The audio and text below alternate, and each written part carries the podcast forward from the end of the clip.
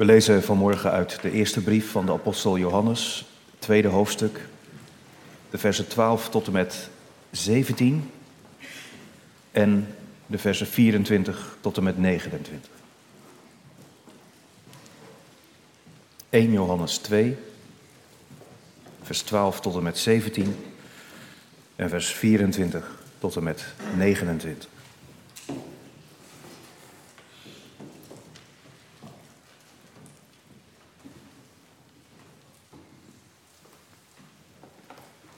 Ik schrijf u, lieve kinderen,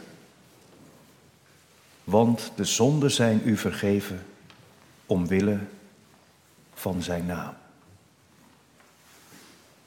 Ik schrijf u, vaders, omdat u Hem kent, die er vanaf het begin is. Ik schrijf u, jonge mannen, omdat u de boze hebt overwonnen. Ik schrijf u, kinderen, omdat u de Vader kent. Ik heb u geschreven, vaders, omdat u Hem kent, die er vanaf het begin is. Ik heb u geschreven, jonge mannen, omdat u sterk bent en het woord van God in u blijft en u de boze hebt overwonnen. Heb de wereld niet lief en ook niet wat in de wereld is. Als iemand de wereld lief heeft, is de liefde van de Vader niet in hem. Want al wat in de wereld is, de begeerte van het vlees, de begeerte van de ogen, de hoogmoed van het leven, is niet uit de Vader, maar is uit de wereld. En de wereld gaat voorbij met haar begeerte. Maar wie de wil van God doet, blijft tot in eeuwigheid. gaan we verder bij vers 24. Laat wat u vanaf het begin gehoord hebt in u blijven. Als in u blijft wat u vanaf het begin gehoord hebt, dan zult ook u in de Zoon en in de Vader blijven. En dit is de belofte die Hij ons heeft beloofd: het eeuwige leven.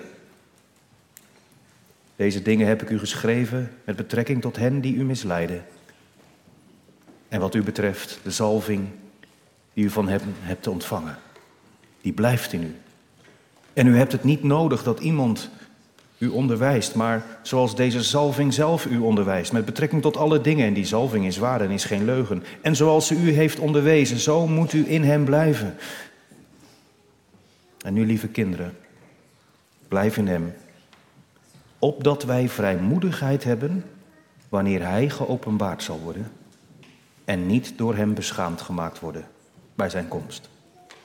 Als u weet dat Hij rechtvaardig is, dan weet u dat ieder die de rechtvaardigheid doet, uit Hem geboren is. Tot zover de lezing uit de Bijbel. Als uitgangspunt voor de verkondiging lees ik nog de versen 15 tot en met 17. Dan hebben we dat weer even scherp gesteld. 1 Johannes 2, vers 15 tot en met 17. Heb de wereld niet lief en ook niet wat in de wereld is. Als iemand de wereld lief heeft, is de liefde van de Vader niet in hem. Want al wat in de wereld is, de begeerte van het vlees, de begeerte van de ogen en de hoogmoed van het leven, is niet uit de Vader, maar is uit de wereld. De wereld gaat voorbij met haar begeerte. Maar wie de wil van God doet, blijft tot in eeuwigheid. Tot zover. Tekst voor de verkondiging. En het thema is heb de wereld niet lief.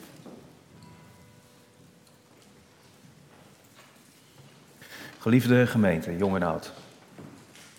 Als je onvoorwaardelijk, met heel je hart, van iets of iemand houdt, je er helemaal onbaatzuchtig aan geeft. Kun je daar iets bij voorstellen? Iemand Neem eens een persoon in gedachten. Of, uh, ik zit er denk ik niet heel ver naast, als je aan iets moet denken, je werk. Als je onvoorwaardelijk van iets of iemand houdt en je er helemaal aan geeft. En er komt iemand bij je en die zegt: kappen daarmee. Daar mag jij niet van houden.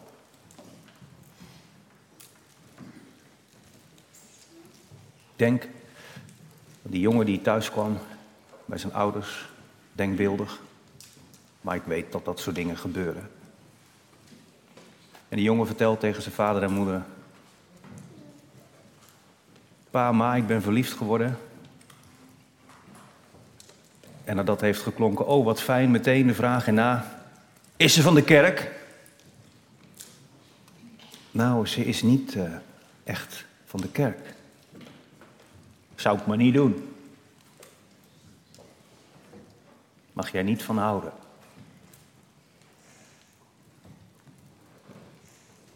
Hoe voelt dat?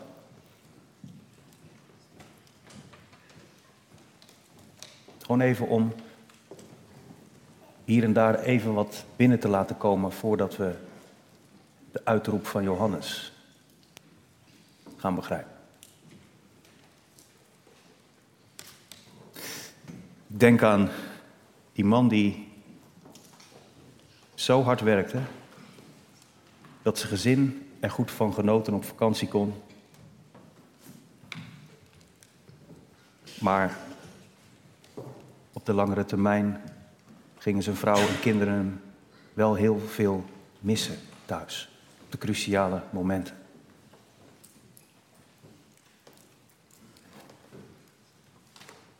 Toen kwam er een vriend bij hem en die zei: Waar hou je nou meer van?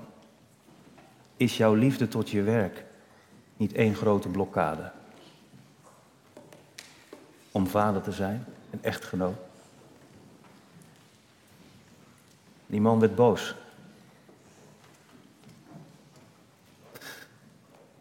Zou het heel vreemd zijn dat er vanmorgen mensen boos zijn als ze Johannes zo horen roepen: Heb de wereld niet lief? Ja, hallo. Johannes. Wat bedoel je eigenlijk precies met die wereld? En voor wie zijn deze woorden nu eigenlijk bedoeld? Nou, niet voor die jongen die verkering heeft met een meisje dat niet of anders gelooft dan wij gewend zijn hoor.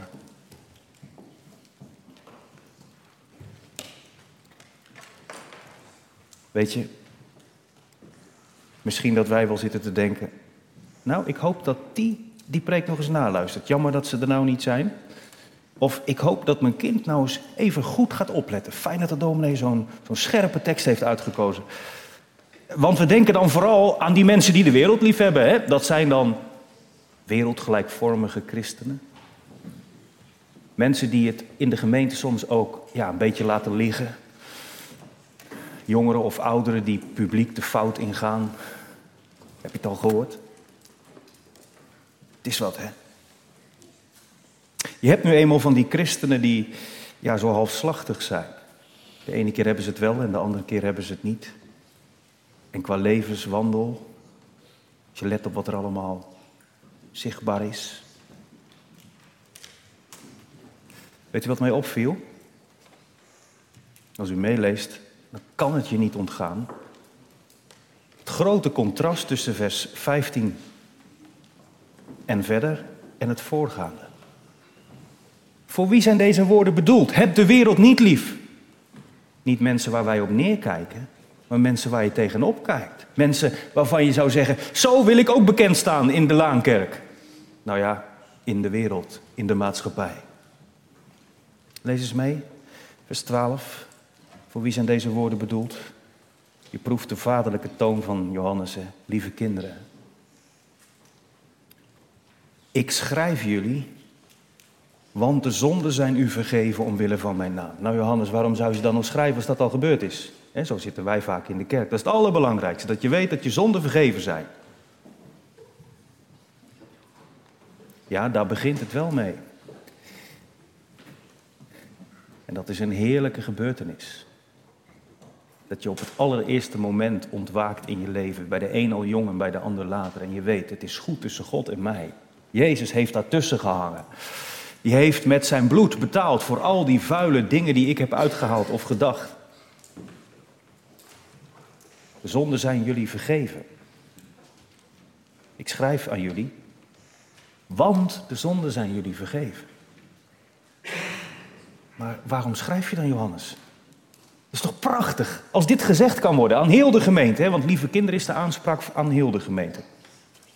Maar Johannes weet ook, je hebt vaders in het geloof en je hebt kinderen in het geloof. Dat wil niet zeggen dat de vaders per se oudere mensen zijn geweest en dat de kinderen per se jonge mensen zijn geweest.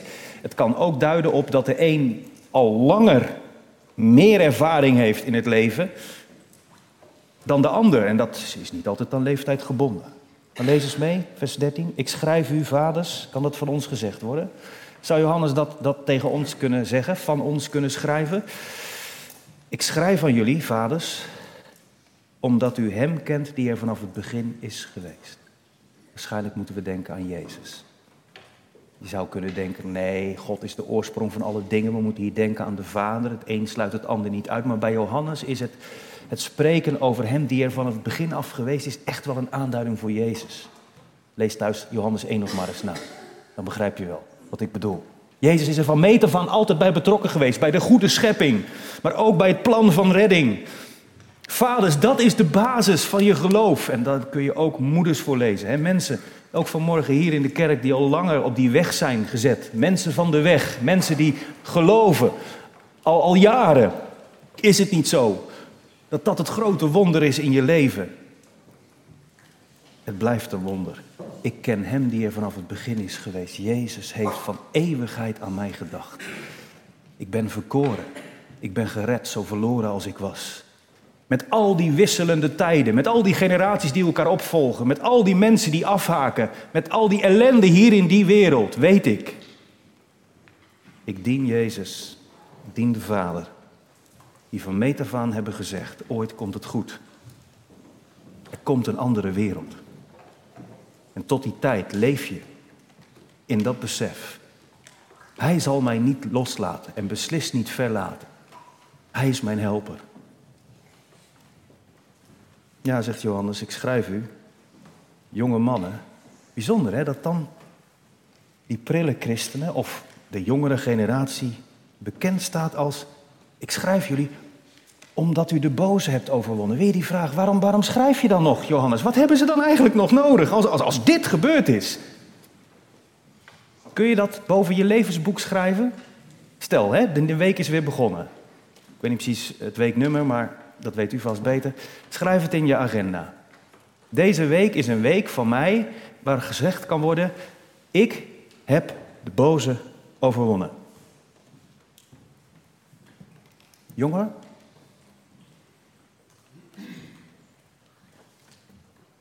dat kan dus, hè? Weersta de duivel en hij zal van je vluchten. Eeuwen terug was er een generatie in de gemeente. Ouderen die misschien nog maar net tot persoonlijk geloof zijn gekomen. Die van zichzelf weten. Het is ook zichtbaar bij de anderen. We hebben de boze overwonnen. Ik schrijf u kinderen omdat u de Vader kent. Omdat u de Vader kent. Johannes, stop toch met schrijven, man. Is toch Ga schrijven aan mensen die de Vader niet kennen. Die hebben het toch nodig dat ze God ook leren kennen? Als ze de Vader kennen, wat hebben ze dan nog meer nodig? Zo persoonlijk hebben die mensen daar omgang met God. Ik heb u geschreven, vaders, omdat u hem kent die er vanaf het begin geweest is. Een herhaling in vers 14. Ik heb u geschreven, jonge mannen, omdat u sterk bent en het woord van God in u blijft en u de boze hebt overwonnen. Kortom,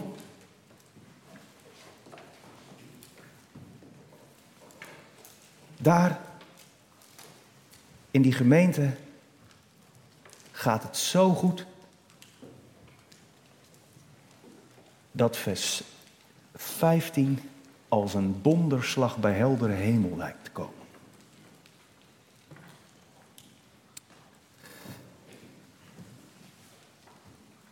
Als je de boze hebt overwonnen en het woord van God in je blijft en je kent God die er vanaf het begin geweest is en je weet dat is de Vader van onze Heer Jezus Christus, je bent sterk. Maar dat betekent niet dat je niet gewaarschuwd moet worden. Dat betekent niet dat je onaantastbaar bent. Dat is vanmorgen misschien wel de eerste, belangrijkste les die we moeten leren. Iedere gelovige, een jonge en een oudere. Iedere gelovige, een zwakke en een sterke. Heel de gemeente heeft dit onderwijs nodig. Heb de wereld niet lief. Dan ben ik weer aan het begin van de preek. Het is niet fijn als mensen tegen mij zeggen dat ik ergens niet van mag houden, waarvan ik juist wel denk dat ik daar gelukkig van word. Want dat is nou precies het punt, hè? Het woord voor liefhebben wat Johannes hier gebruikt is agape. Niet eros, dat klinkt gelijk negatief. Het vermogen van mensen om zich helemaal aan iets of iemand te geven is niet totaal kapot gegaan bij de zondeval. Het is nog steeds mogelijk. Dat je onvoorwaardelijk van iemand of iets gaat houden. Dat je je leven er bijna voor zou willen geven, zeg maar dat. Die agape, dat, die liefde. Die is goed. Maar niet als die naar de wereld gaat. Jongens en meisjes, hoe kan dat nou? Waarom mogen wij niet van de wereld houden en de Heer God wel? Jullie kennen die tekst toch wel, Johannes 3, vers 16. Want zo lief heeft God de wereld gehad dat hij zijn enige geboren zoon gezonden heeft of gegeven heeft, opdat een ieder die gelooft enzovoort. Daar staat ook agape en daar staat ook voor het woordje wereld kosmos. Net zoals in vers 15. Waarom heeft Johannes in het evangelie opgeschreven. Jezus heeft het ons geleerd. De Vader mag wel van de wereld houden en wij niet. Weet je hoe dat komt? Omdat wij geen God zijn. Kijk, als Jezus zegt, mijn Vader heeft de wereld zo lief, dan bedoelt hij niet dat God naar beneden keek en dacht, oh, er gaat een hele hoop mis. Maar goed, ik houd van ze. Dus ja, ik strijk met de hand over mijn hart. Dat is nou toch liefde? Nee, dat is niet de liefde van God. God had de wereld zo lief dat toen hij ze naar de verdoemenis zag gaan en zichzelf stuk zag zondigen, heeft gezegd, dat ga ik oplossen. En Jezus heeft gezegd, goed plan, vader, dat gaan wij samen doen. En de mensen die hebben het nooit begrepen, konden het alleen maar geloven. Maar hebben ze dat dan samen besloten voor zulke mensen? En is Jezus daarvoor gekomen? Ja. God heeft van de wereld gehouden zonder daarmee besmet te raken met de zon. Toen Jezus bij een hoer aan tafel zat, is hij niet besmet geraakt door te vallen voor de verleiding om te denken, er is niemand bij, weet je wat? Ik betaal er toch gewoon voor? Nee. Dat is hem wel verweten, hè? Hij eet met uh, dat soort type mensen. Hij zal er ook wel een beetje zo één zijn dan, toch? Dat is goed praten. Anders ga je er toch niet eten. Wie gaat er nou bij, bij een man als Zacchaeus naar binnen? Wie laat zijn voeten nu zalven door, door zo'n mens? Maar Jezus heeft zonder mee te doen aan die zonde zoveel ervan gehouden dat hij heeft laten zien, jouw zonde neem ik op mij. Ik draag ze weg. En voor degene die van dat offer leven, waar Johannes het over heeft, voor degene die weten, ik ken hem die hier vanaf het begin is geweest, Jezus, mijn verlosser, is er een opdracht. Zorg dan niet dat je die liefde die er voor jou was, die er voor jou tot het uiterste was, dat je die liefde misbruikt door te denken, het maakt niet uit hoe ik leef. leef. Het is toch genade. Ik ben toch gered. Nee, het is de goedheid van God. En Johannes heeft dat ontdekt. De goedheid van God om te waarschuwen. Heb de wereld niet lief. Waarom is dat goed? Zelfs als het je boos maakt. God weet veel beter wat ons geluk brengt, wat ons gezond houdt, wat ons vol laat houden tot de eindstreep dan wij. Want ook als je tot geloof gekomen bent, ben je nog steeds ontvankelijk voor gevaren. Want dan moeten we het nodig over hebben, gemeente. Wat is dan die wereld? Het is goed dat Johannes het ook uitlegt. Zeker aan ons, die nogal eens een grote scheiding maken tussen kerkelijke mensen en wereldse mensen. Nee, dat doen we niet aan, want dat is werelds. Maar als je dan vervolgens gaat vragen, wat is het dan? Dan blijkt het toch nog wel een soort lastig te zijn voor mensen. En dan blijkt de wereld soms, als je doorvraagt, net zo goed in de kerk te zijn. Het is niet zo zwart-wit. Nou, Johannes die legt het uit. Heb de wereld niet lief en ook niet wat in de wereld is. Want al wat in de wereld is, vers 16, is de begeerte van het vlees, de begeerte van de ogen en de hoogmoed van het leven.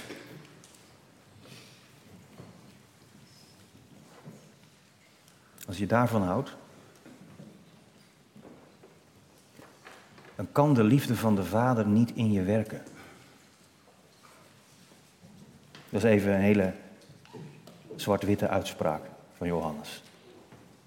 Dat betekent niet dat je gered kunt worden en dat God zijn liefde uiteindelijk dan toch weer terugtrekt.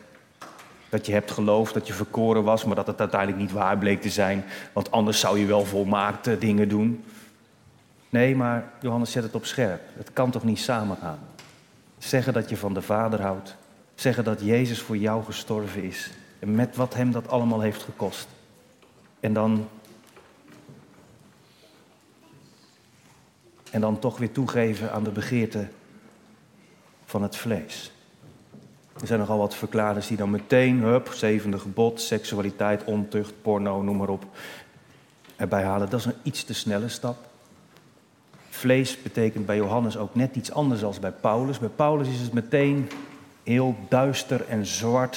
Vleeselijke gedachten, dat zijn, nou dat heeft u vorige week gehoord hè, van dominee Klaassen, Romeinen 8. Vlees, dat is, dat is alles wat, wat niet van God is. Alles wat kwaad is, wat precies het omgekeerde wil als wat de Heilige Geest in je leven wil.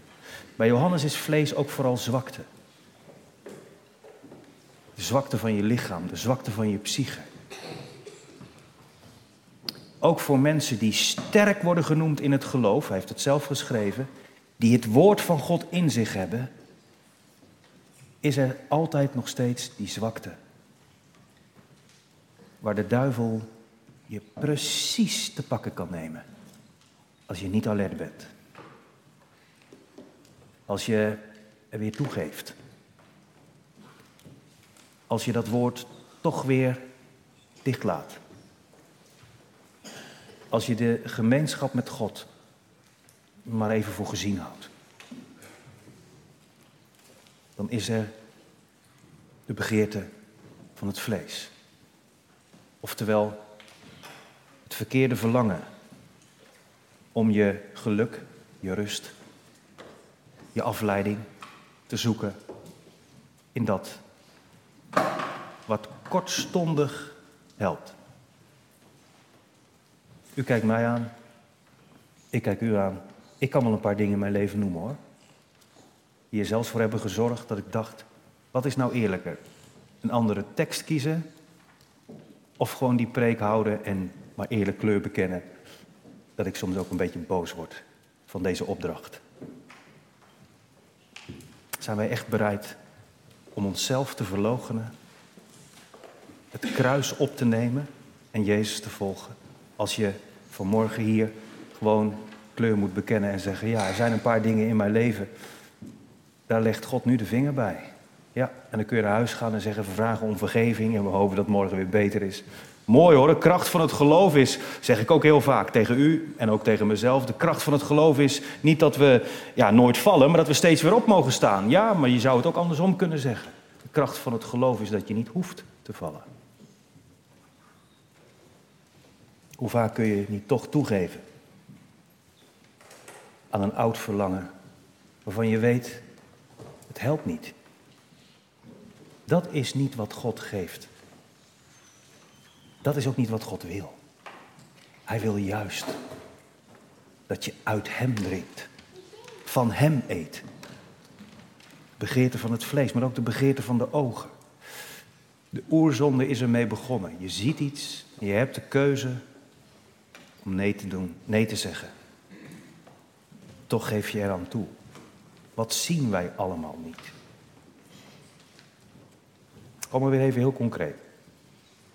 Als je het bandje in je hoofd zou kunnen afdraaien van wat je, waar je ogen naar hebben gekeken de afgelopen twee dagen.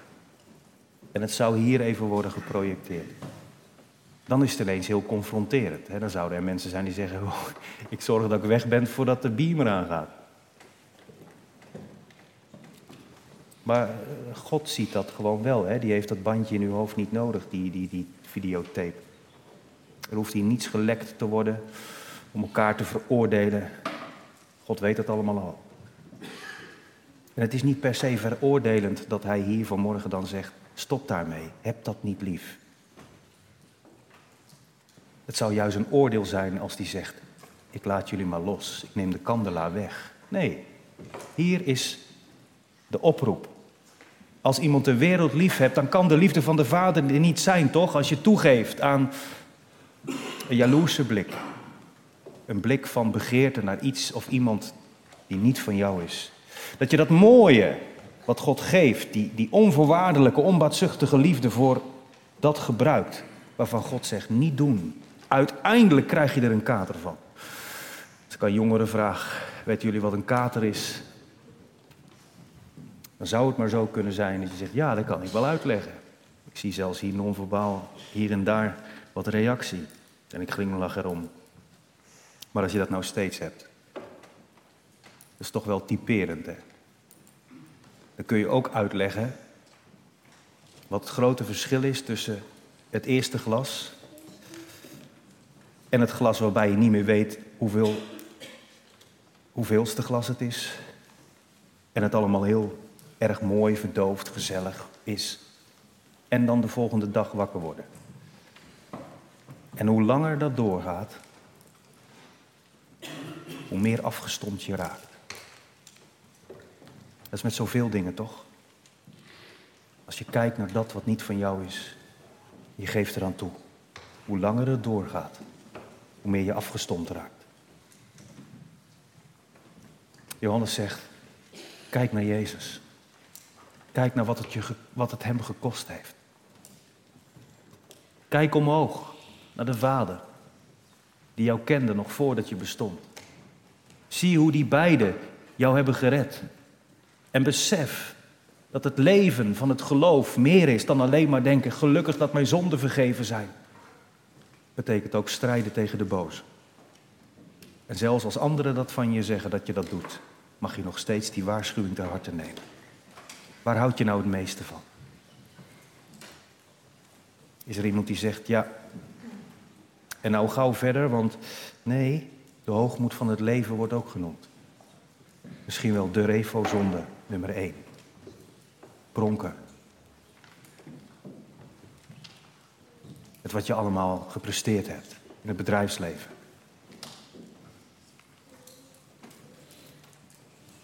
Pronken met ja, wat? Geld?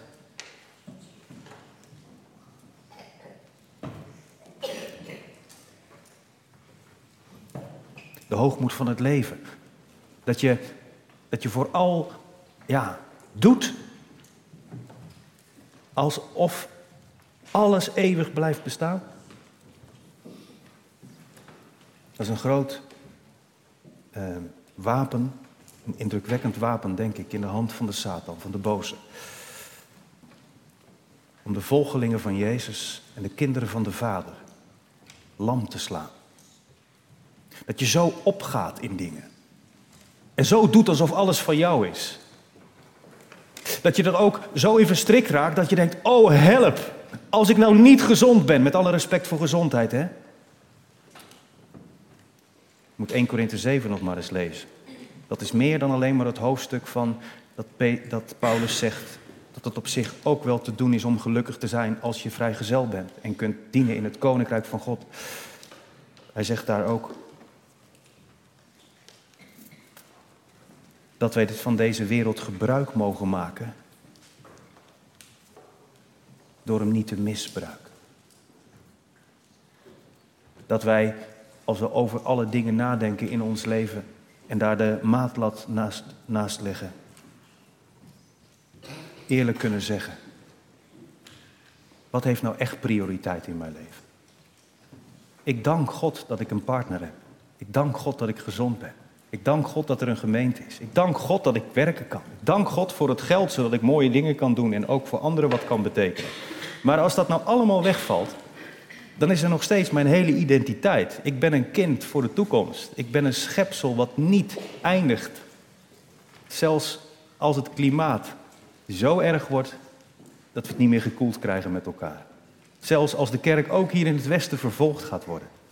Zelfs als het mijn leven kost. Dat is de boodschap, de eenvoudige boodschap van het evangelie steeds weer. Die zo aan de poorten schudt, ook van dat welvarende christendom in het, Westen.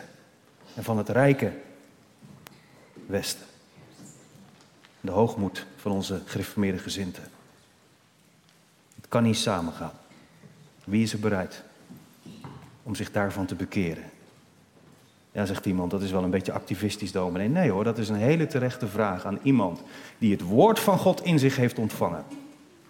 Waarin de geest van God is komen wonen. Daarom kan ook Johannes heel concreet in vers 24, daarom hebben we dat ook gelezen, zeggen: Laat wat u vanaf het begin gehoord hebt in u blijven. Als in u blijft wat u vanaf het begin gehoord hebt, en dat is de boodschap van het evangelie waar hij op doelt, dan zult u ook in de zoon en de vader blijven. En dan hebt u het eeuwige leven. Heb de wereld niet lief. Dat betekent, kortom, zorg dat je verlangens de goede manier gestild worden. Kijk en gebruik je ogen om ervoor te zorgen dat je ziet waar alles voor dient in je leven. Dat het niet alleen maar hier op deze oude aarde gericht is. Maar laat alles wat je hier doet in overeenstemming zijn met wat Jezus heeft gezegd. Je werken volgen je na. Want de wereld gaat voorbij. Je kunt dat op een iets wat lompe manier toepassen. Ik dacht, laat ik dat maar eens doen. Heel concreet, dat het morgen voorbij kan zijn. En dan? Ik denk aan dominee, nee laat ik geen namen noemen, een dominee ehm, die in 1952 een bruidspaar in het Zeeuwse Nieuwe Kerk trouwde. Mooie dienst. Wel een beetje een heftige tekst. Hij had als tekst in die trouwdienst in 1952. Want de wereld gaat voorbij met al haar begeerten. Ja, toen zal het wel begeerlijkheden hebben geheten. De burgemeester was ook bij die trouwdienst aanwezig. En die man, die was not amused. Die is na de dienst naar de dominee gegaan, die had kritiek en die zei... Is dat nu een trouwtekst?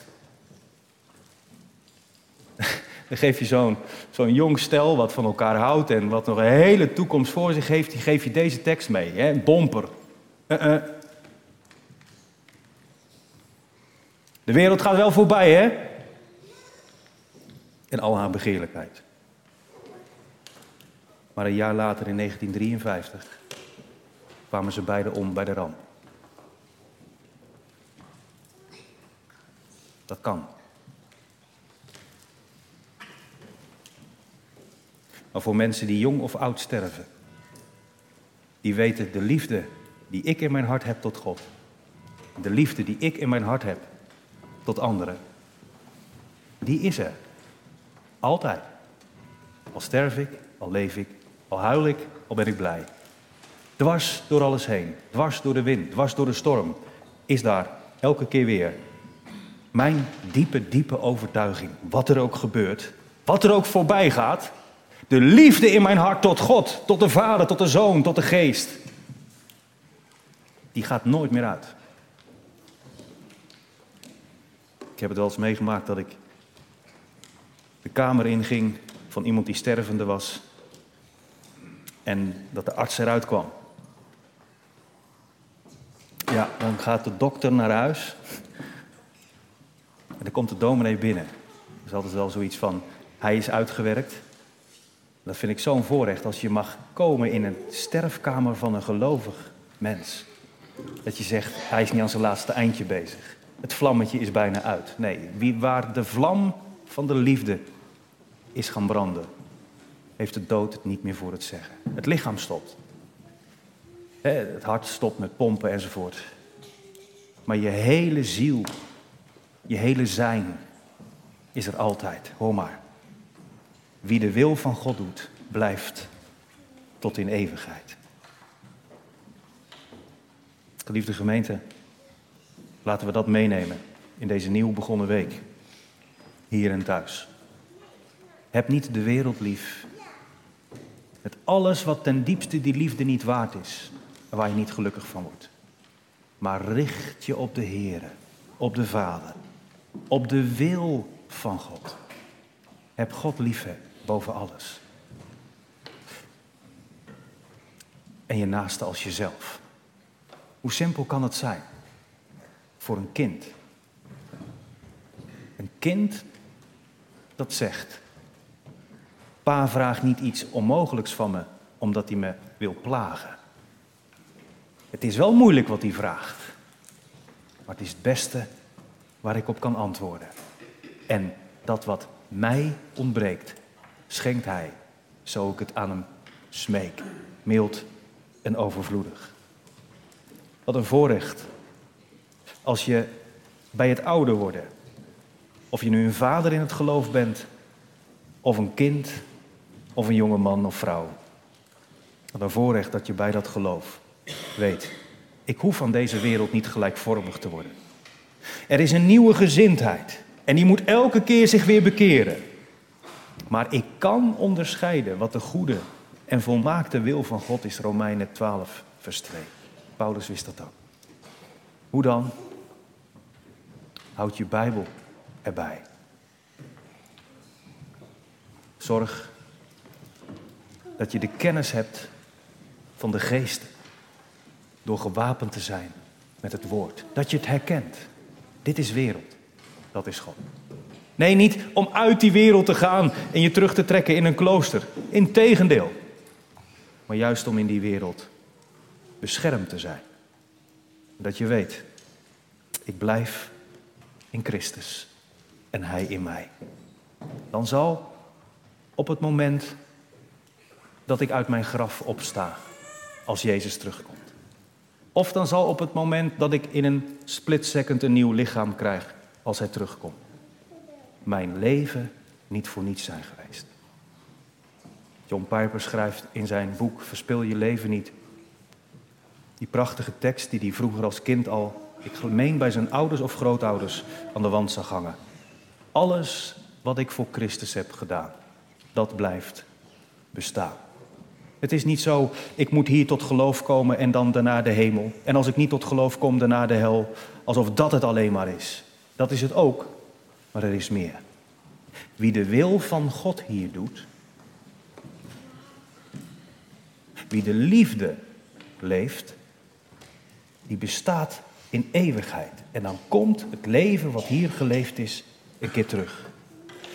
Zelfs als je vervolgd wordt, Matthäus 5. Wees niet bang, zegt Christus. Wie om mij vervolgd wordt, je loon krijg je in de hemel. En dat is groot. Als hij zijn discipelen oproept om het kruis te dragen. Je zou kunnen zeggen, te strijden om de wereld niet lief te hebben. Niet te gaan voor jezelf, maar voor Christus. Dan zegt hij, het zal je vergolden worden naar wat je hebt gedaan.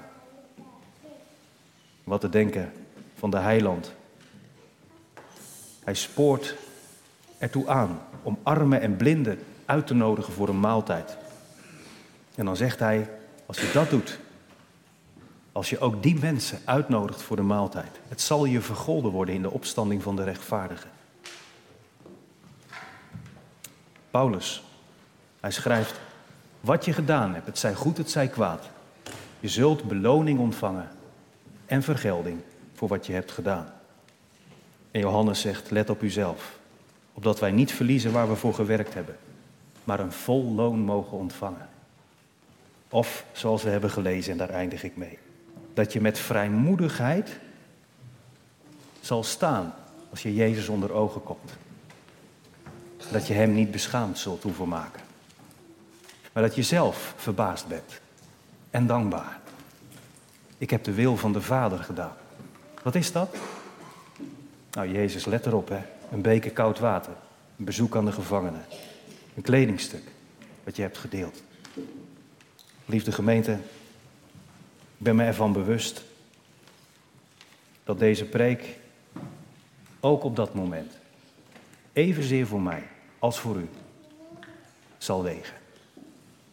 Amen.